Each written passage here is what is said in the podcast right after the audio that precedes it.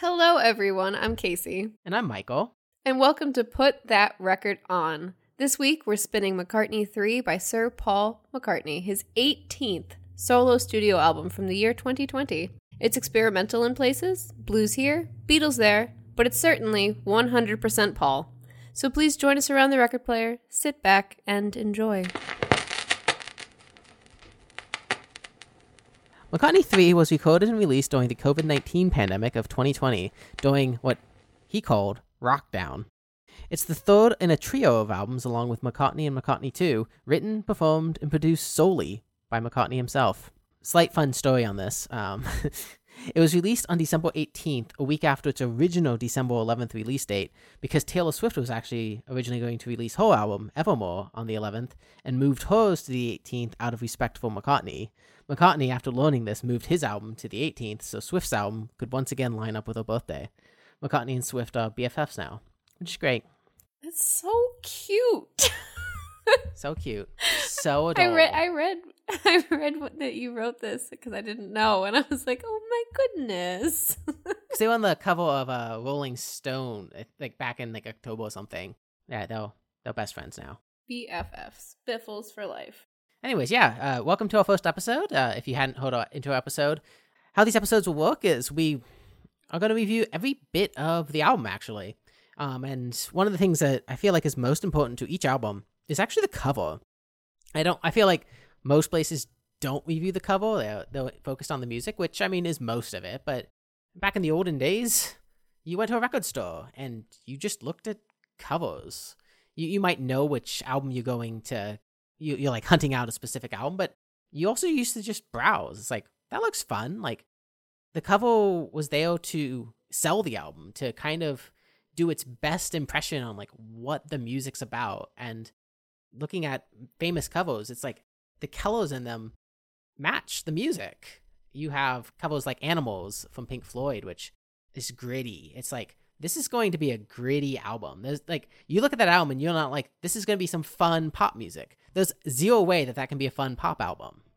And so I feel like it's important for us to not like dive into huge details about each cover, but I feel like we definitely have to mention it and like if anything stood out and some of them might not and some of them might be bad, but I, feel like we should just bring it up. So since Casey, you're our resident artiste, Oh, you flatter me.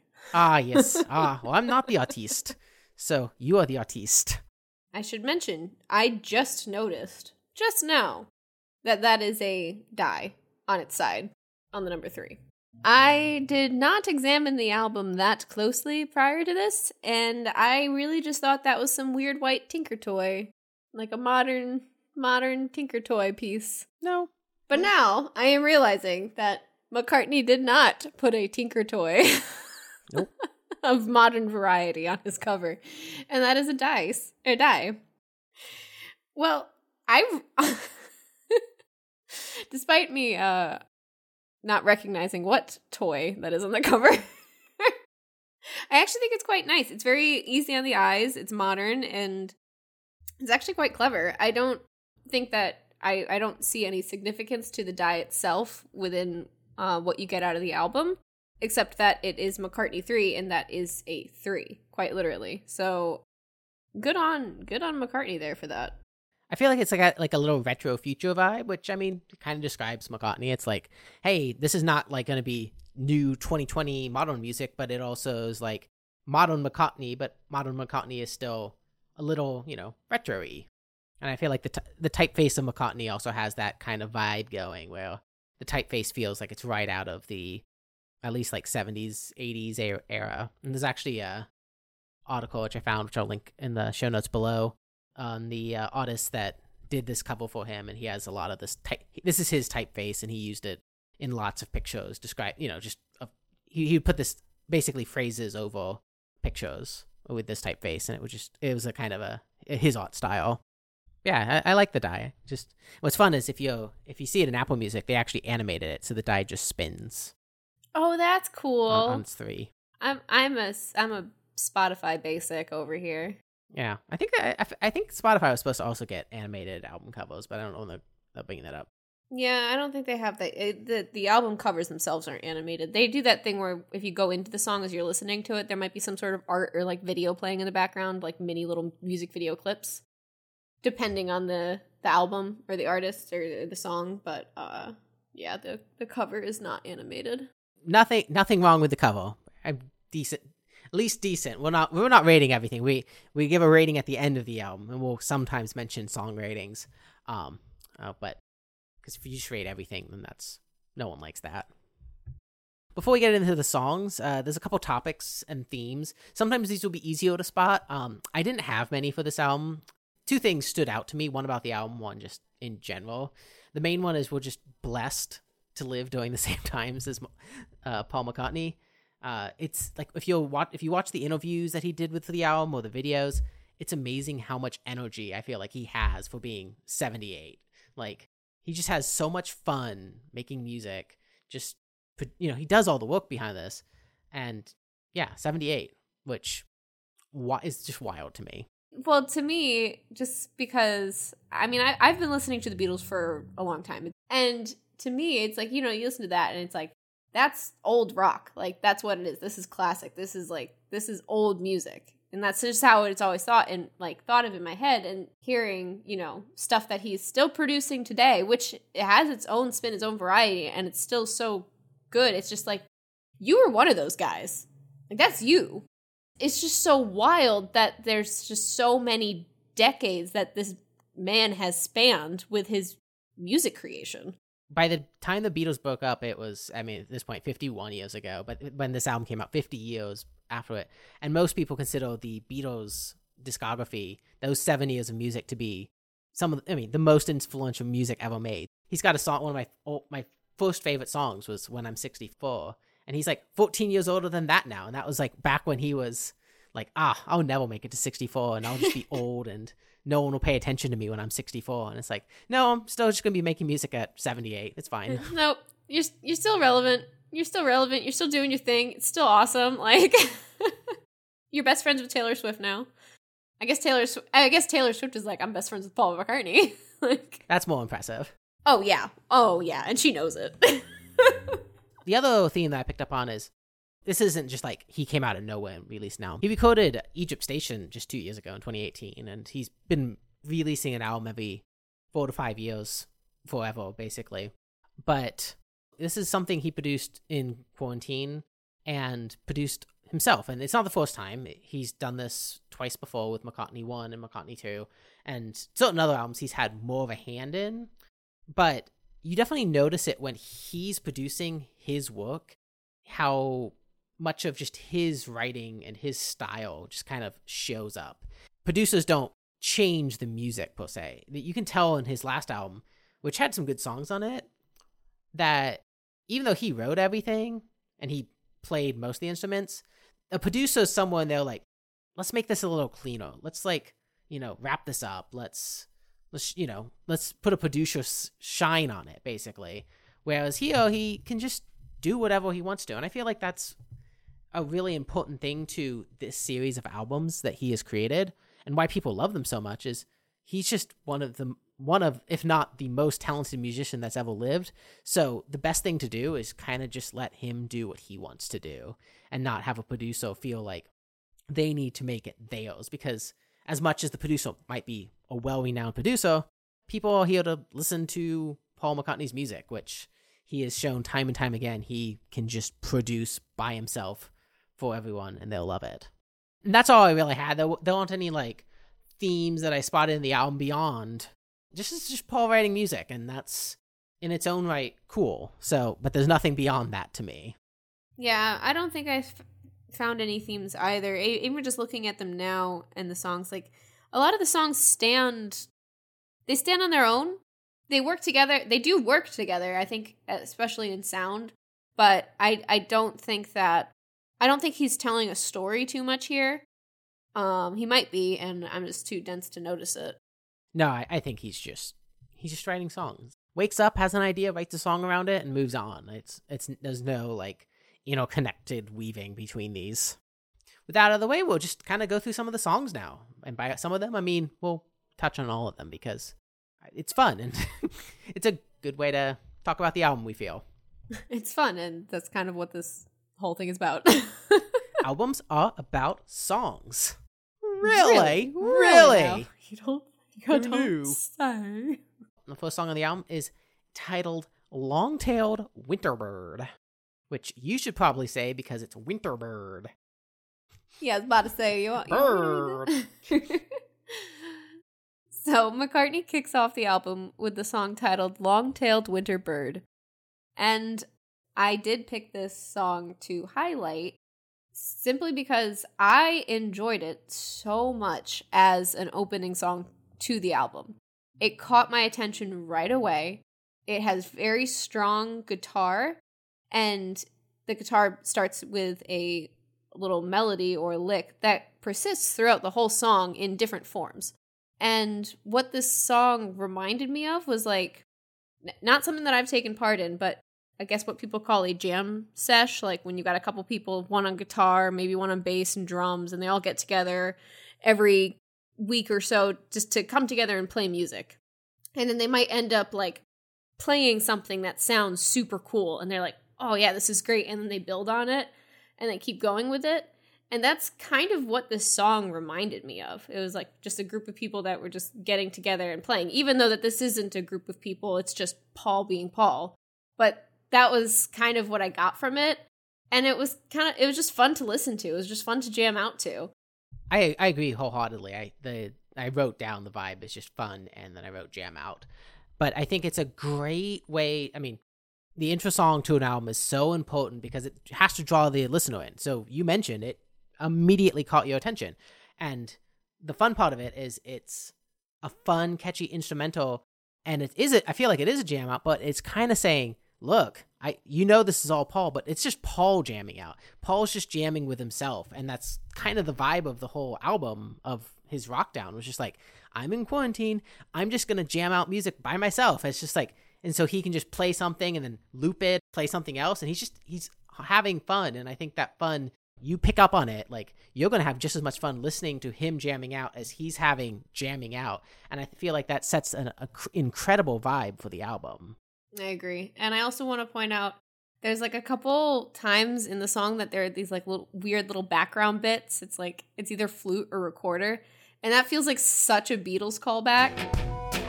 Like like something a little funky off of um the Beatles or you know, I'm pretty sure that, that that's what they call it the White Album, but it's not titled the White Album, am I right? it's just called the beatles it's self-titled The Beatles, yeah. Yeah, the self-titled album. They, they, like there's some funky songs in there. I mean, Revolution 9 exists.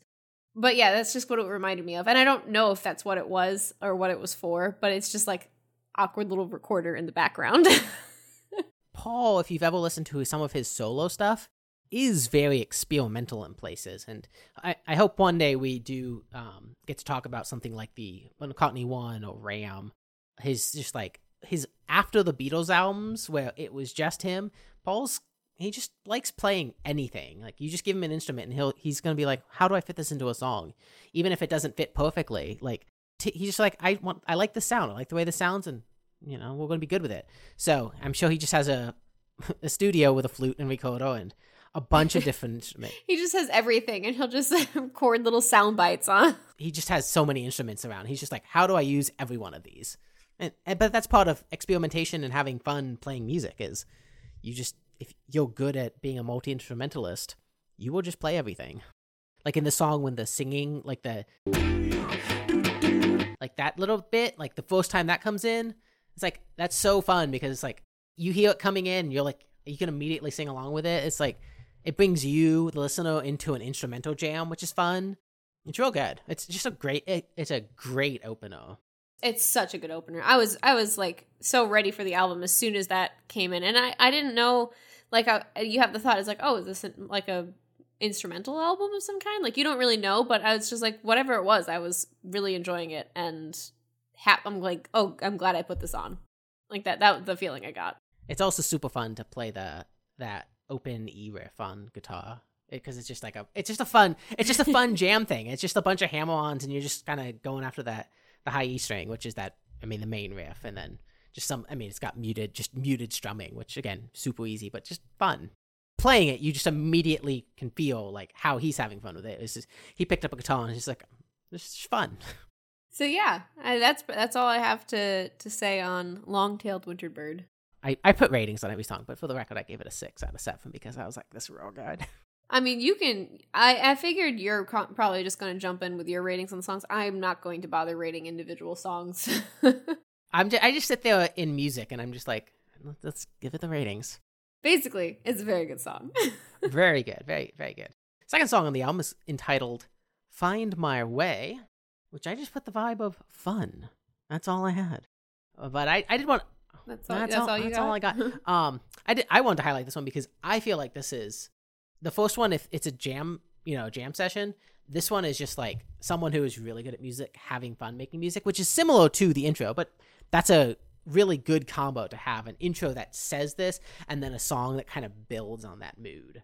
The first one's instrumental. The second one is like an actual song. It's one he put out a video for where he's it's a video of him just playing all these instruments. There's so much about the song that I just love. I love all the little keyboard interludes. Like it's not a structure of like verse, pre-chorus, chorus, verse, pre-chorus, chorus. It's like verse, chorus, verse, uh, interlude, chorus out of no. Like there's just like it's a little jumpy, but I like that. It's not jumpy in a bad way. It's jumpy in a we're just going to add. we were talking about it, just random instruments. Like there's a lot of random instruments in here. One of the things I love about the song is the chorus is so good, and he was actually talking about it in in um Mhm. an interview with I think with um on Apple App, what is it Beats One whatever Apple calls their uh, radio show, but they had like an hour long interview with him where he has these very confident verses, and then he has um these this kind of anxious chorus, and he was talking about the way that he and John used to write because John was the pessimist and he was the optimist, and you could always hear that you heard that in th- songs like "We Can Work It Out" or like "Getting Better," which is the one he mentioned, which is like he's singing "It's Getting Better All the Time," and then John, John singing "It Couldn't Get Much Worse." Hmm. and that's part of what made the John and Paul music so special. It's just like they had two completely different takes, but when you meld them together, it made perfect music. The same kind of worked with um in Pink Floyd, where Roger Waters gritty, just like depressing lyricism, and then David Gilmour would rise up out of the ashes and just I mean that's the whole thing of comfortably numb is you've got the verses are just so down. They're so you know, the minor and then the chorus is just just you know Gilmour just just floating out of there. I'm just like yes. so that was something that struck me about this song is it had this you know back and forth of two different voices in the song, but they work together so well the, between the verse and the chorus, and I just I, I loved that about the song. I found this like so I the vibe I wrote I have um driving, walking, moving, grooving. Like it it just makes you want to get up and move around but like in a good way. It's super upbeat. I said the song is a good feeling song. It's very upbeat, makes you want to groove while you're walking down the street. The chorus is what stands out to me. I actually I did write that's like specifically I even wrote the lyrics out because I wanted to be able to like remember it um because it is different. And i i did not notice how exactly it does ju- juxtapose i guess the re- like the the verses. I, yeah it's just more quiet vocally. It's a little little gentle. And what's funny is uh when i when he first went into the chorus it made me think of glass animals which is completely different a totally different group but the lead singer kind of sounds like that so and, and vocally sounds like that through in a lot of um their music and so that was a comparison that my brain made but i don't think there's any other comparison to make except when i looked them up today they are uk based so uh Everyone draws influence from the Beatles. That's one of those things. It's i'm not even saying they draw influence from the beatles i'm not even saying there's any connection to be made other than i think vocally they specifically in the chorus of find my way Paul's vocals sound a bit like the lead singer of Glass Animals and how he sings. That's it. There's no relevance. but yeah, no, I very much enjoyed this as a second song. I think that it does carry the mood over. It's still very happy. It's but it's completely different from the first song. yeah, and, and one of the things I really liked about it is there was a false ending on it. You so rarely hear like a false ending. Like it ended and then like kind of picks back up and he just jams around for 50 seconds, which is fun. And it occurred to me that on vinyls, you wouldn't actually really know where one song would end and the next one would begin. Now, of course, when you're if you're watching the time bar on in music or Spotify or whatever, you can see there's 50 seconds left. So you're like, ah, what's this? But you could totally think like either it's just an, an interlude or just something else other than the end of the song. But I, I did like the the, the kind of the, again the jamming out, the having fun bit of of this album. So the third song of the album is entitled "Pretty Boys." I honestly don't have too much to say about this one. No, I don't have too much either. I have a I have a couple things. Um this bring this changes the mood. I will say that. You go from like all these happy upbeat things and then it's the pretty boys and I wrote for vibe. It's the morning, sun is rising, you've got the day ahead of you and make the best of it. It's kind of like and then that's kind of how I pictured it. I picture it like a sunrise kind of song, but like it's it's not it's not happy. I will I I don't really know what the song is making you feel. I did I did write I, I I don't know why, but this feels like a father son song in that the father is saying, Boy, you go out into this world and you make me proud now. I agree. It does change the vibe. Not in a bad way. You know, you obviously do not want an entire album to be of the same vibe. That would get old. So having s- songs that shift the vibe is very important. Um, so having two songs in a row that kind of match each other, great. And then shifting it, great. I gave it a nice little four out of six. I gave Find My Way a six out of six. Oh, six out of seven, by the way. I didn't mention that, but I give it a four. I, I really liked the vocal and bass melody interlude and how the bass plays throughout the song. The kind of, yeah, the interludes of the.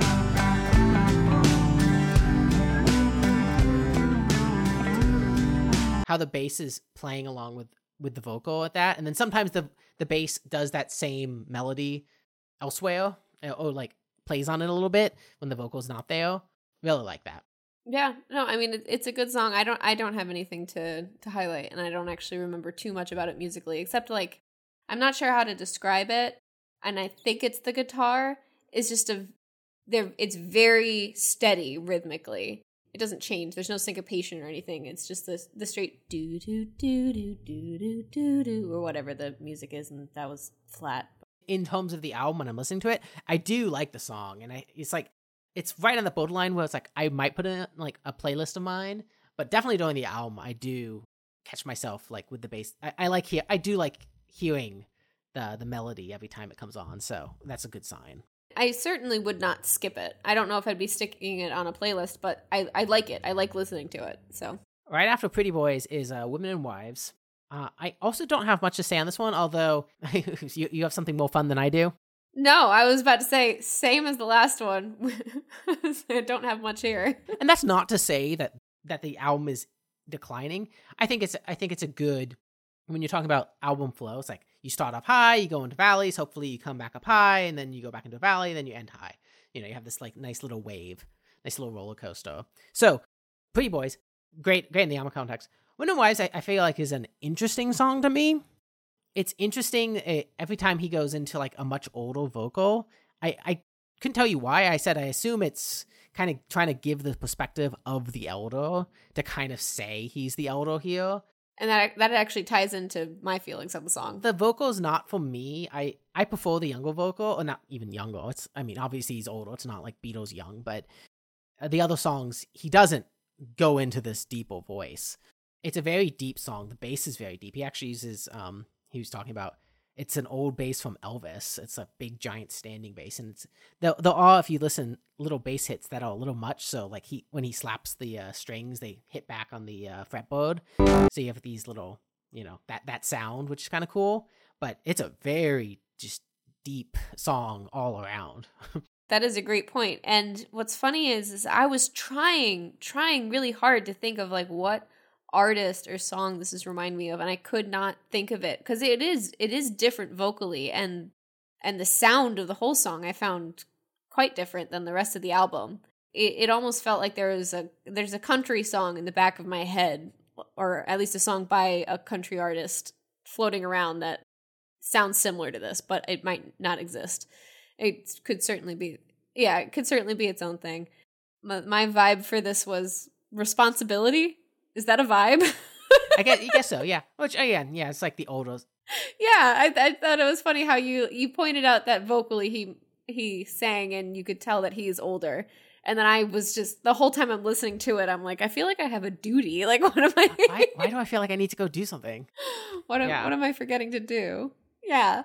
And musically, what also ties into that feeling, um, the snare drum felt very like marching band or military, and and both of those, yeah, it it you hear it and it kind of just sounds like a snare drum you might hear from marching band and military because it's it's carrying a rhythm.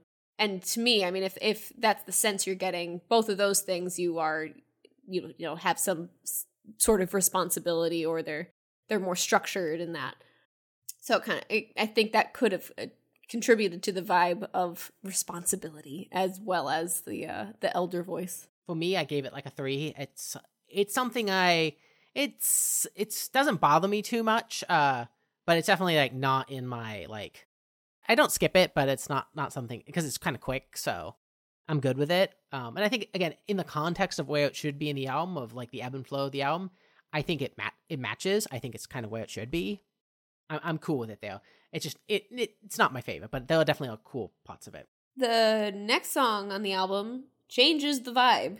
vibe, vibe check, vibe change. Um, the fifth song on this album is entitled "Lavatory Lil."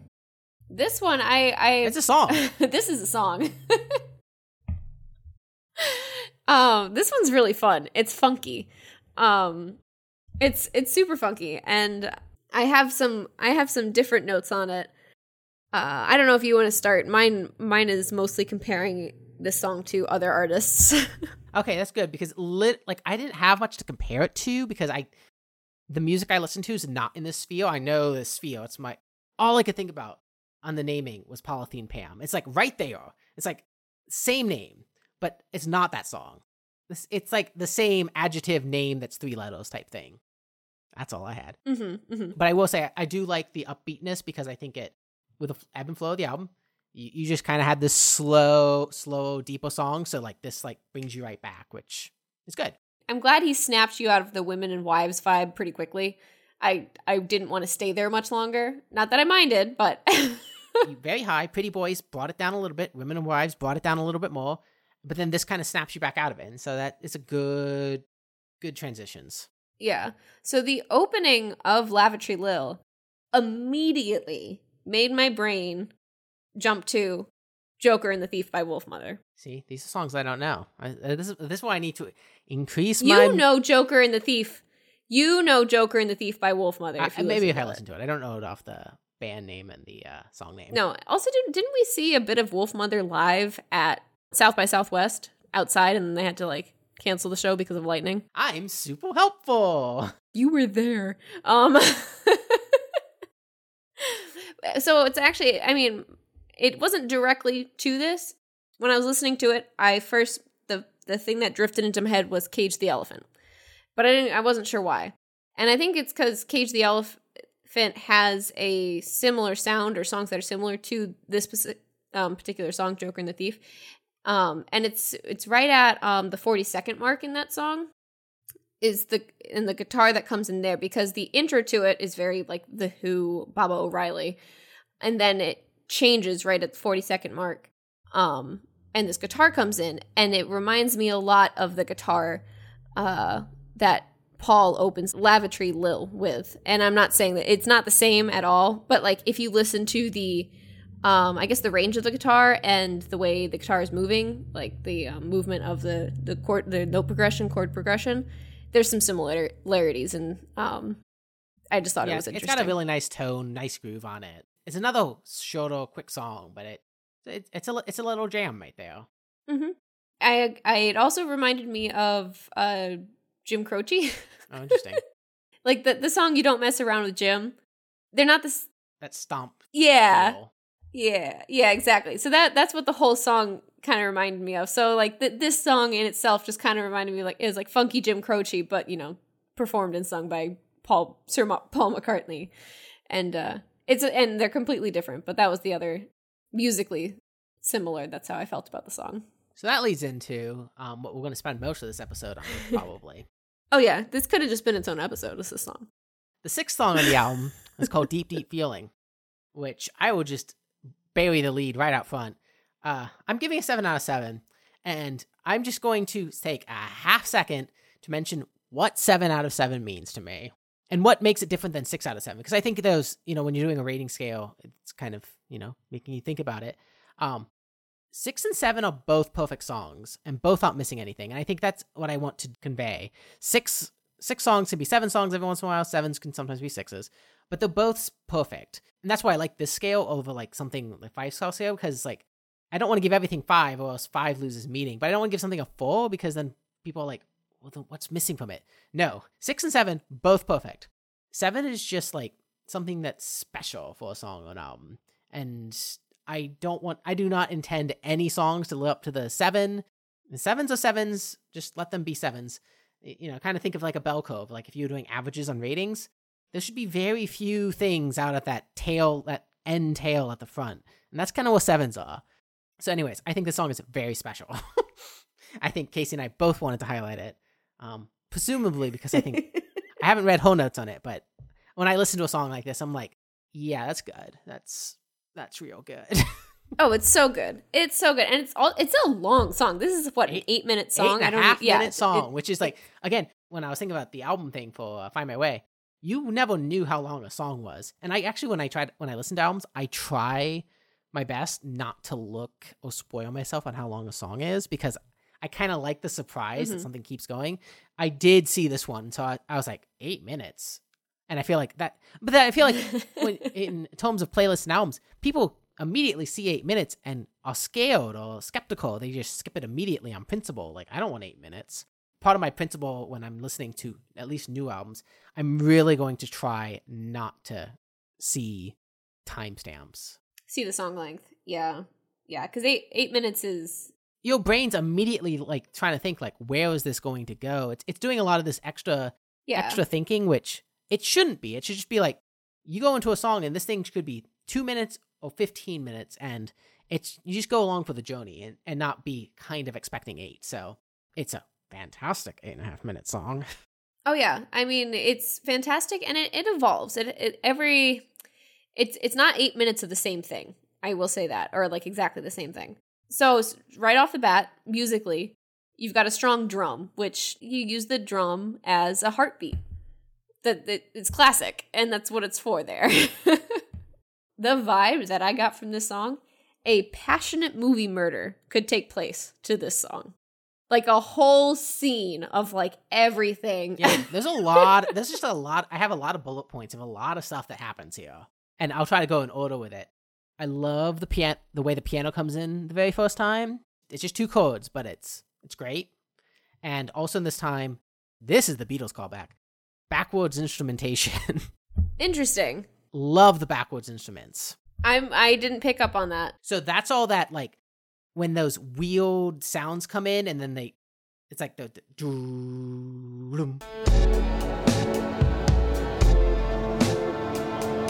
See, but I don't I don't really recognize that as backwards in- instrumentation. I don't actually understand what that is. So the song has this this back these backwards instruments in it. And what that does is it creates this very uneasy feeling, but more importantly, with pianos, and this is where it's, it's usually was used in pianos, and it was used. Um, oh, what was this? It was used in a roundabout um, by Yes, very prominently in the very the very first of the song is these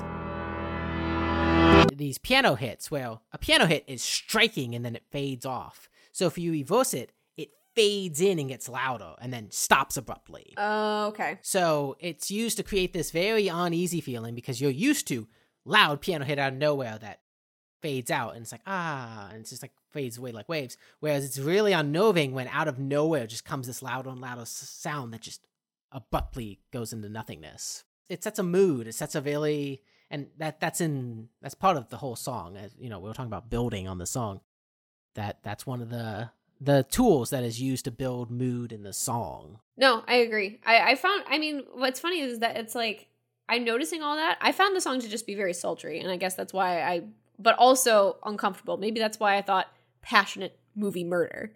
it's it's all over the place. I love the ooh like that. I mean all the vocal all the vocal like you know all the vocals so yeah. good.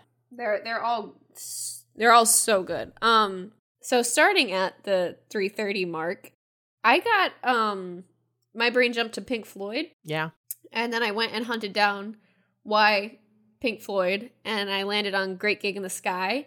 And so with Great Gig in the Sky, you've got vocals that go over it, but at the 330 mark it's guitar here. It's like this echo Yeah, that my guitar. very, very next note after ooh hey was the electric guitar floating in the back. It's just right. It it's just floating. It it's so well produced and played that guitar back there. Mm-hmm. It really is. If you're if you're gonna get compared to Great Gig in the Sky, then you know you did a good job with that guitar. There are just so many instruments played that kind of float around you this whole time. That's so good. you never have the entire like you never have the entire orchestration playing the same melody throughout the song. It's just everything's kind of doing its own thing and just like moving around. Like things come in and out, things float in the back, things are up front quickly. Nothing is ever like everybody's coming at you from the same direction at once which beautiful. After the guitar floats in the back, I love how the um in the middle it's a little faster. I don't I don't know if there's a tempo change, but the song picks up a little bit. It was like slow and then it picks up and then it's, the song slows back down towards the end. But there's definitely like in the middle it's a little faster. I'm wondering if we picked up on the same part of the song, but noticed something differently about it because I wrote it down at the six minute mark. Rhythmically, the song kind of falls out of sync, and I'm wondering if at the same time it did Yeah. pick up. And it's from about it's for like the six to seven minute uh, bit of the song. Um, when it falls out of sync, it creates this what I call the trippy feeling, like you're you're kind of just well, I'm gonna compare it to getting high, laying on the back of you're just laying on the couch, like what is going on? My whole body feels real effing weird. Moving a little faster. that's that's what that's what yeah i mean that's that's pretty much what the, the, the music was doing there like imitating and it kind of because it it did change and then like all of a sudden it like wraps up and it's it's back to normal again it just adds to this this whole uneasiness of the song of it not never mm-hmm. really again it's never fully together until the end. Except right at the end. It's it's the perfect thing about this album which is like it's saying at the end everything works out for the best. Like you've just gone through this whole uneasy like eight minutes of like stuff is floating moving slow moving fast like it's all over the place but right at the end everything comes together. It ends on such a happy content Mhm. chord which if you listen to how we've been discussing the song and then say oh yeah it just ends on a happy chord like you'd think that wouldn't work but it does Yeah, and, and I love the way he gets to it too, because he layers everything comes in, but and they're all um the guitars, the vocals, he adds it layer by layer. And they don't exactly, of course, which weird is they don't match, right? Because they're different things. But the layers on top of each other match. And then at the end you get the little what I called a very is a very Beatles sound in guitar to me. Was is the most Beatles soundy this I feel like of the whole album in kind of like four, four chords but it was it's the brightest guitar, just like and then just ended right. Everything works out for the best. such a good song Oh, so good, and and it's right in the middle of the album, which I feel like again is great. The perfect ebb and flow, which is you start and end on perfect on good songs, and then in the middle's the peak. The peak's not the end. The peak's not at the start. Peak's right in the middle, and I I think that's where you want to work up to because it means you want you want to get to the middle of the album to listen to the song, but you also like want to end the album because it also ends on a good song. So it's just like is perfectly there, and it's just like it's so good. It's such a good song. there's only so many places on an album you'd want to stick an eight minute song and and- and then this when the rest of the songs on the album are not eight minutes it's like it's nice in the middle like you get through it like it's a it is a journey of a song and now you're on the other side of it you've got three parts of this album before deep deep feeling during deep deep feeling and after deep deep feeling feeling One- of the best songs that I feel like he's ever written. One of the best, like it's just like I don't, I can't compare it to too many songs. Like I can compare bits and pieces of the, it to to other songs, but like the whole thing as a song, like I don't think there's many other songs like it. no i agree So i am i that is going on that that is going on playlists i want to keep listening to that that's going on like a very special playlist. whatever playlist i listen to the most that's So after the amazing song that is Deep Deep Feeling, we get Sladen. Is it Sladen? The Sladdens, that's that's that's too much Texas in there. Sliding, sliding through the air. We we get Sladden. I'm sliding. through the air. Which I would just say, um, fantastic right after Deep Feeling because Deep Feeling is great. Um, but of course it was a, a long, slow song, and then Sliding just comes right in. Like it just bring it, it just snaps you right again. It kind of like Lavatory Lil snaps you out of things. This does that to even more of an extent. This song, the opening, brought me mentally directly to Robots, the movie, when you enter the hell pits of scrap metal machining, and they have a very, I don't know if it's grungy, a grungy song, but it's a very similar vibe. So at least mentally, I am now in like not not a good place, but like a I'm somewhere. I don't think it's a grunge riff. I think it's a blues riff. That I yeah, I mean you're right. I I'm not using uh grungy in the term of actual grunge music. Yeah. I'm pr- I'm just basically using it incorrectly. Yeah. Well, oh, I'm thinking of it as bluesy, like a like this would be a great song at a bar, like that kind of like grunge bar, grungy type type thing, but it's bluesy. That's what, gotcha. that's what I assume you you meaning by it. Probably. I'm not. I, I don't know what I mean by it. If my brain jumped to robots the movie, I'm I'm, not, I'm there's no help I, for I thought of a blues bar, you know. It's a very See, that's better. I I wish my brain did that. it's a it's a heavy bluesy riff. It is a good riff. If you think the Lavatory Lil riff was good, this is much better.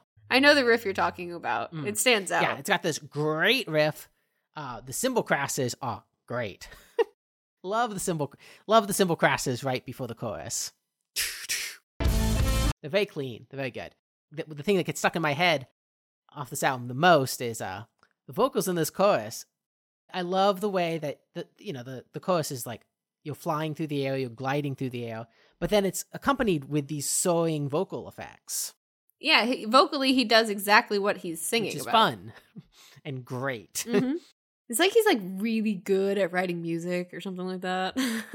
There's um, it's I think it's called uh, it's called word painting, I believe, ah, mm-hmm. was the technical term for it, um, which he actually does later on this album too. But he's very good at it, and it's like the the very basic word painting is like when you sing the word high in a higher register, like that's the very boring word painting.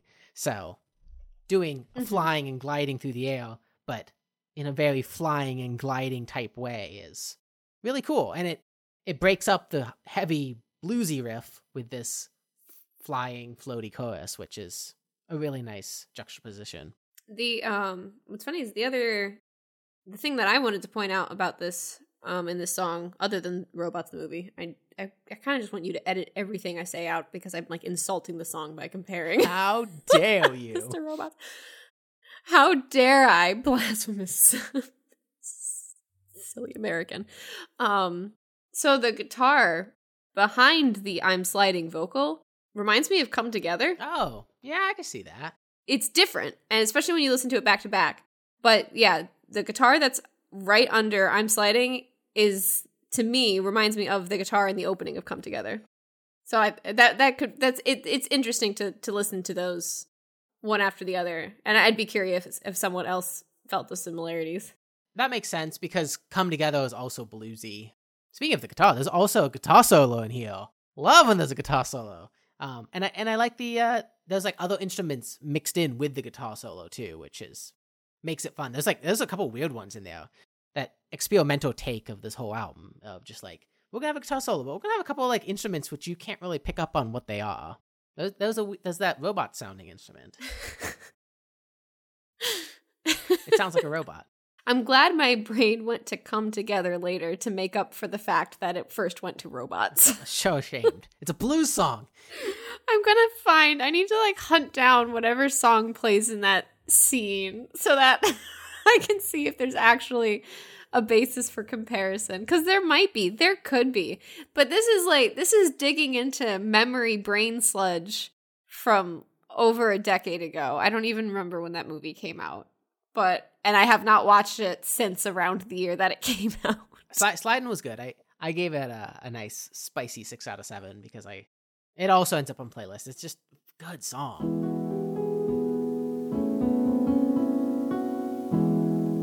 The next song on the album, Kiss of Venus, which my vibe is just sitting in a puck. That's my vibe, and I'm sticking to it. Oh, mine was on the front porch. There you go. Yeah, mine was sitting on the front porch, sipping a mug of coffee, breathing deeply the fresh air. I feel like he wrote the song. He just had a melody that come, came to him, and he just wrote the guitar around it. Yep. That's the song. I, I felt like, and I could be completely wrong, I felt like he could have pulled this song right off of an old Beatles album, like something like that. It could just fit in. It was very simple and I feel like this is how he writes songs a lot of the time, which is he. I feel like he's gifted and he has melodies. Just like he just like probably sings stuff out loud half the time, and it's just like that sounds good, and then he just writes something around it. I feel like that's what this is. I mean, what was it? Yesterday he was like, I heard, I heard in my in a dream, and I had to like when I woke up, I immediately just had to write down what I heard in the dream. Like I think he just hears melodies all the time, and he writes stuff around it. he has an interesting brain. Yeah, well, you know, he's written some good songs off of it. Yeah, he has. Totally has. Um, those this is the uh, song with the aforementioned uh, word painting. Do you do you know what the word painting in the song was? No. If you listen to the uh, lyric harmonic sound, he sings it a second time with a second voice, so it's in harmony. Harmonic sound. Look at you go, Paul. so cool. You know, it's it's it's simple, but it, you know, it's a simple song, so simple things like that work really well. This is a cute song. I, I don't think I'd be sticking. I mean, unless my playlist was I want to feel like I'm sitting outside and breathing fresh air, I probably wouldn't stick the song in a playlist, but I really like it. It, it gives you kind of like the warm fuzzies. Now, I'd, I'd put this on a spring playlist. yeah, I don't. Well, the problem is, is I don't make many playlists. I'm going to be sitting here saying I'd stick it on this kind of playlist, but like I don't have playlists. Like I have a couple, but My playlists are greater or equal than four stars, greater or equal than five stars, greater or equal than six stars, seven stars, six stars, five stars, four stars. so yes, listeners, we are siblings, but we are very different. I do have a couple other ones. I have seasons, and then I have like a driving one. I need to just follow. I, I should just follow you on Spotify. Steal all your playlists. Ha, except on, You don't have Spotify. You have Apple Music. See, this is you, you can follow me on Apple Music. Yeah, but- yeah, but you got Spotify. I, I gave Kiss of Venus a five. Good. Yeah, I'd call it a five. That song. feels right. So the next song on this album, number number nine, is "Seize the Day," and it is not anything like "Seize the Day" from the Newsies. I'd say this is the most Beatlesy song. I I wrote Sergeant Pepper. Is that you? Yep.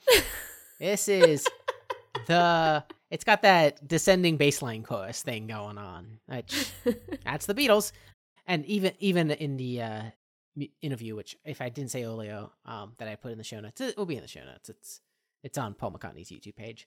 Um, but he even mentioned the similarities, and he's just like, you know, he do- he doesn't always set out to write a Beatles song, but he also doesn't tell himself if this song just starts sounding Beatles Beatlesy that he's going to try not to write it. Like he just writes the songs that he's feeling that day. So if he's feeling like this song, he's just gonna write this song. As a Beatle, he's allowed. everyone, everyone's allowed. It's it's not like Everyone's allowed, but like if anyone's allowed. yeah. It's like every once in a while, it's like, and that's I I feel like this is and yeah, it's got that it's got that little Sergeant. I I can see Sergeant Pepper's. It's good, great lyrics. Just like it's a very um good, just go out and do something vibe. what I got from this song is it feels like the, the vibe I get from it is the album or a show is coming to a close. Like I don't know why it made me feel that. Um, but it did. And I maybe that's why I also kind of thought of Sergeant Pepper was their opening song to Sergeant Pepper's Lonely Hearts Club Band is, you know, them talking about a show. I'm not quite sure what the comparison was, but it did it I maybe musically it makes me feel like something is coming to a close. well, yeah, I mean, a show a show could tell you if it was coming to a close. Could be like, hey, after the show, go out and get you know go go out and do do stuff, right? Like take what you've learned from this and go out and apply it, right? Yeah. And I, for me, when uh, getting that, it was nice that this was the. There's only two other songs after this, so it, it's it's towards the end of the album. It's getting there. and It's it's like introducing this feeling of things wrapping up. It's not it's not a song to end the album on, but like that that's where you're getting with it. Yeah, which I think I think again, just a very solid song. Went back and forth between five and six on this one, but I, I eventually settled on six. I like it. Very very very nice playlist material right here. Second to last song on the album is Deep Down. Uh So deep down, this is the only song on this album that I wish wasn't here. Um, which I, yeah, I might not might not be a sh- view that's shared by you. I didn't ask, but I would just say I, I least favorite song of the album. We were just talking about how "Seize the Day" is saying things are wrapping up now, and I just feel like it would have been real good that the next song is the one that wraps it up. I just feel like this one's just like it's too long and too repetitive. Like "Deep Deep Feeling" is a longer song, but it plays with a ton of musical ideas that keep me interested and like make me really like the song. Deep Down's kind of the same thing for six minutes, and it's six minutes, and like it doesn't ruin the album for me because it's at the end. It's like if you're gonna put the song, put it here. Let's so it's in the right place. yeah, I was about to say I was trying to think if there's like a different place you could put it, but oh no. I you can't. No, like it, it just depends like the mood like it, it you know but the mood comes back down like i would be much happier just doing seize the day to win- winter bird when winter comes then you have a 10 minute 10 song album 39 minutes that's great oh if this was like a three minute song i'd be okay with it too i think it's the fact that it's six minutes and it just kind of Mhm. kind of does the same thing for six minutes I actually really like this song. I don't have anything to really get into why I like it. And I think because I like it um, for what it is, I don't mind the fact that it's six minutes, but I would agree that with where it is, I think it probably should have been shorter. So, what I went to, like, what vibe wise, when I was listening to it, I kind of I pictured like a nightclub. I pictured a movie scene at a nightclub and this is the song that the viewers are hearing, not the song that would be playing at the nightclub. It feels kind of groovy and like goes with what the characters in the movie would be, you know, going at. And you can kind of and I kind of picture it when the song ends like they're, you know, they're together, they're kind they're probably leaving together or something like that. So in that sense it is like the evening wrapping up, the end of the album wrapping up. So I didn't mind it as much. Um just probably cuz that's what I was visualizing when I'm listening to this song. And I I I like it. I like the vibe you're getting from it. It's not it's not anything that it doesn't bring you on any roller coasters. It's kind of it's there, it's mellow, it's and it's neat. And it it it, it is different oh absolutely than what he's done on the rest of the album. And I mean, every I swear every song is different. Every song musically and in sound is so different. And I'm trying to think of like what genre, maybe like, is this touching on like a different genre of music that might be like a little longer in tone, where it just kind of keeps going? Like, is this like a low? Is this the lo-fi beats of i mean McCartney Three? I mean, McCartney one was one of the very first what people would consider a lo-fi album, so it's not uncharted territory for him. Yeah, I I I like this song, and if so, now Michael, if this song was not the tenth song on the album between after a song that already started to wrap things up, would you like it better? Would you like it better on its own, or do you actually dislike the song? I I don't I, I shouldn't say dislike it. I I get bored with it. I think I think three minutes. I think it just needs to be three minutes. I think that's all. Yeah, I I I, I can see why. Like I I don't actively skip it, and, and I gave it my famous classic two rating, which is my way of saying I don't like it, but I can see why others do. Um, and that's so that's like I accept. Like I'm glad to hear you like it actually. I because it's always hard. Like I never know what some people like and some people don't like. If other people like something, then you know it should be on the album. And to for me, I think I would like it more without the song or with this song, just kind of at three minutes. Um, but I definitely like the vibe. Like the it is catchy. It is like I like the idea. It's just like I get bored of the idea. So my problem is I get trigger happy with skip. It's like I hold two minute minutes of this. I'm good with that, and now I kind of want. Gotcha. I never at no point did I get the feeling that I wanted to skip it, so I know I didn't get bored with Oh, it. that's good. Okay. but I was also listening to a lot when I was like working. So there's a chance that then this song came on, you know, I was just kind of in my work, in my zone. And some and songs like this are good for that, where you just kind of have the same thing and it keeps going and it's a it's something you are enjoying just kind of listening to in the background. I try to at least listen to every album one time. Well, all I'm doing is listening, not even like writing up notes, like just listen, not even looking at my phone, nothing, just listening. And yeah, I think that's why I noticed it. It is the song. Well, if you're working, it's easy to be like, oh, I'm actually just gonna do some extra, a little bit extra work because I'm not focused on the music too much, and you can let it zone out in the back because it is because of the kind of vibe of the song, which you mentioned of it being just kind of a backdrop to a scene in a movie, it does mm-hmm. lend itself to that. Yep, I've got two two songs. So this one and Deep Deep Feeling are the two songs that I just started picturing movie scenes that don't exist. Non-existent move non-existent movies started playing through my head. it's exhausting being me.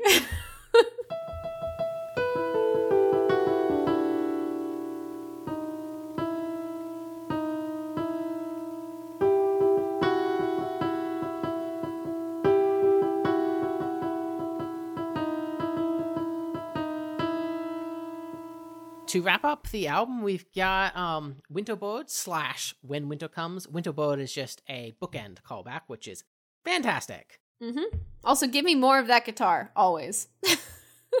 For vibe senses, Deep Down is a little slower, a little, you know, lo-fi. It's not upbeat, so Winter Bird brings you right back like, "Oh yeah, I know that. That's fun."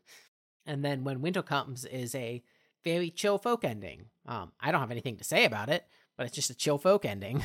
I just said it. Com- you've got the bookend, and then it completely changes, and it's cute and happy. Yeah, and, and what I was saying about on Deep Down, where I felt like Deep Down almost didn't need to be those because to me, Seize the Day and Find My Way have um similar feels to them, and then the two Winter Birds also bookend, so you'd have like this double bookend feel, which would be kind of fun. But I, you know, I digress. yes. No, I, I see your point. I, I still, I don't. I'm trying to think of what Deep Down achieves, and it just kind of, it's just so mellow and there and relaxed, and then you end the album, and I, I, I don't have any more notes for when winter comes. I, I think it's just a, it's a nice little wrap up song. it's a peaceful folk song, and then the album ends, and then it's a it's a very good um song that makes you want to start it over again. Yes. which is important for an ending song to kind of be like, yeah, that was good. I kind of want to do that again, right? Again, again. it doesn't end on this huge statement where I feel like, whoa, okay, how do I even stop this album again? Like, because you hold the bookend of it, you're like, I could hear that riff again. I could go. and I mean, if that. you play it on Spotify a certain way, it will start the album right over again, and you'll just be like, "Yeah." keep this loop, you know what I wanted. I wanted this again. Even with Deep Down, the song, it, the album's still 45 minutes, 11 songs. It's it's very easy, very easy to listen through it a couple times and not not get bored of it, not like feel like it's too long or too short. Like I feel like it's it's a very good, very good album. Now I'm, curious what you rated this. I'm I I don't have your rating scale to heart. I did look at it, and I wouldn't call this album to me. I wouldn't call this album seven out of seven, but it's up there. I would say this is above average in my opinion. Yeah, opinion. I um. So my rating, I we have to agree on one. So sometimes I don't do decimal. I'm not going to do decimal ratings. That's the whole point of the seven scales. I don't need decimals. But I my I wrote down the fi- I put in the five point five range, which is my way of saying I I'll let you sway me and one. of- I will be happy with either side of that. I was I was leaning six. I think that he does so much, so much in every song musically. There's just so much there that I feel like I have not fully appreciated every bit that is there to be appreciated. I think that that lends to that score of getting up there to the six.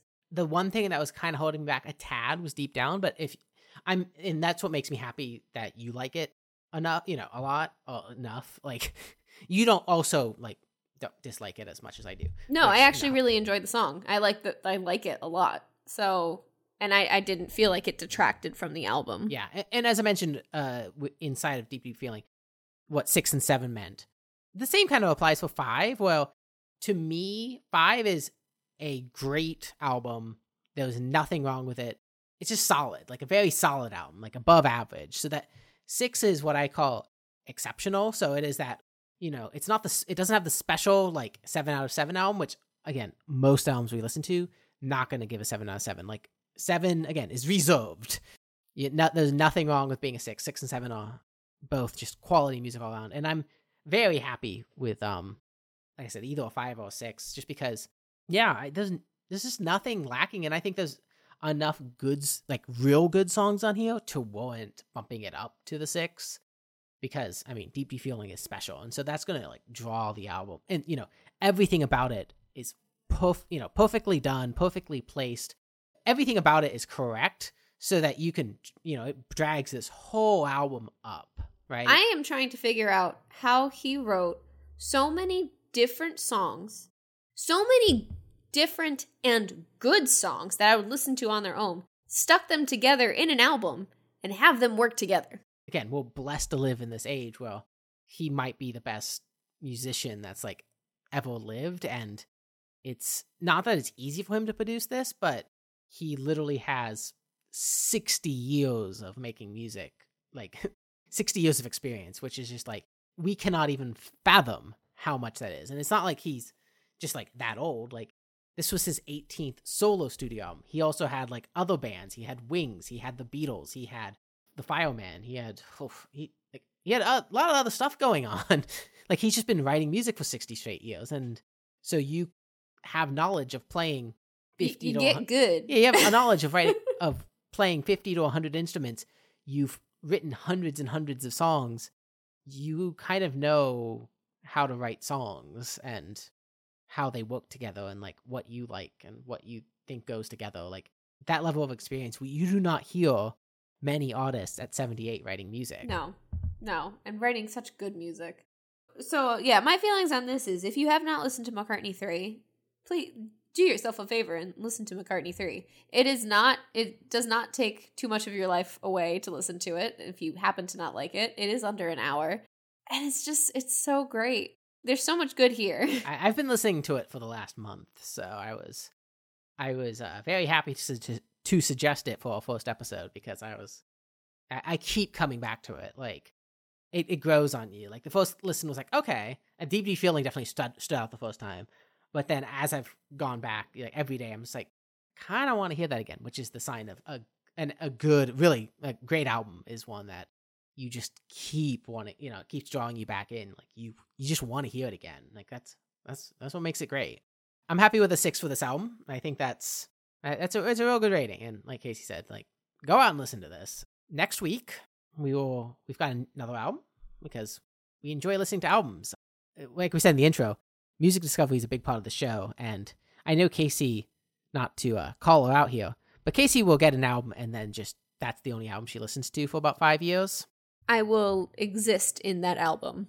which I always feel like uh, we have this battle between I I just want to listen to everything, and then I'm like Casey would love this, and then it's like I cannot get her to listen to it for like multiple years, and then she listens to it, it's like yeah, that's amazing, I love this thing, I'm gonna listen to this every day. It's like that's what I've been saying this whole time. It's like, no, no, I'm still over. I will listen to the same album forever. I will listen to the same book series forever. So this show is to force Casey to listen to new albums. yeah, no, I appreciate it. She has to. I appreciate it. I know it's good for me. You're gonna like this. So next week's album will be um, Titanic Rising by Weyes Blood, which is a album that was highly rated last, uh, not last year, 2019, Ugh, well, two years ago, uh, which I completely missed. I at all the year end charts of all the the cool kids publications, it was like in the top five of like real good, real good stuff. Um, and I just found it like a month ago, so it's it's an indie singer songwriter pop type thing. There's some real good stuff on it.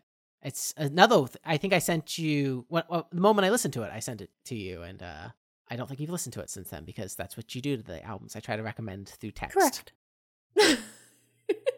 it's lucky if they get clicked on. I'm like, oh, that's probably really good. Yeah, if, then I- if I sp- if I take the time to listen to something and then I send it to you, I'm like, you should listen to this. You're gonna really like this. Um, and then I know it just dies. Terrible. I'm trying to help you. I'm trying. Let me help you. Help me help you. You're gonna Listen to like the this album. music. You should listen Well, to it. now I will. Because I pitched this podcast to you. You're welcome. That'll be next week's episode. If you enjoyed this episode, please leave us a rating on Apple Podcasts. Can you leave ratings on other apps? Ah, you can. I, I know you can thumbs up on YouTube. I I assume you can rate on. I mean, Spotify's podcast now. I'm sure they want you to rate. And although I don't think we're going to be on Spotify because Spotify's annoying with podcasts. But yeah, appreciate the rating and uh yeah, we'll talk to you guys next week. That's not our sign off. You're supposed to say the thing. Oh, we both say the thing? You're supposed to say the thing. Oh. Oh, I see now. Okay. Catch you on the B side.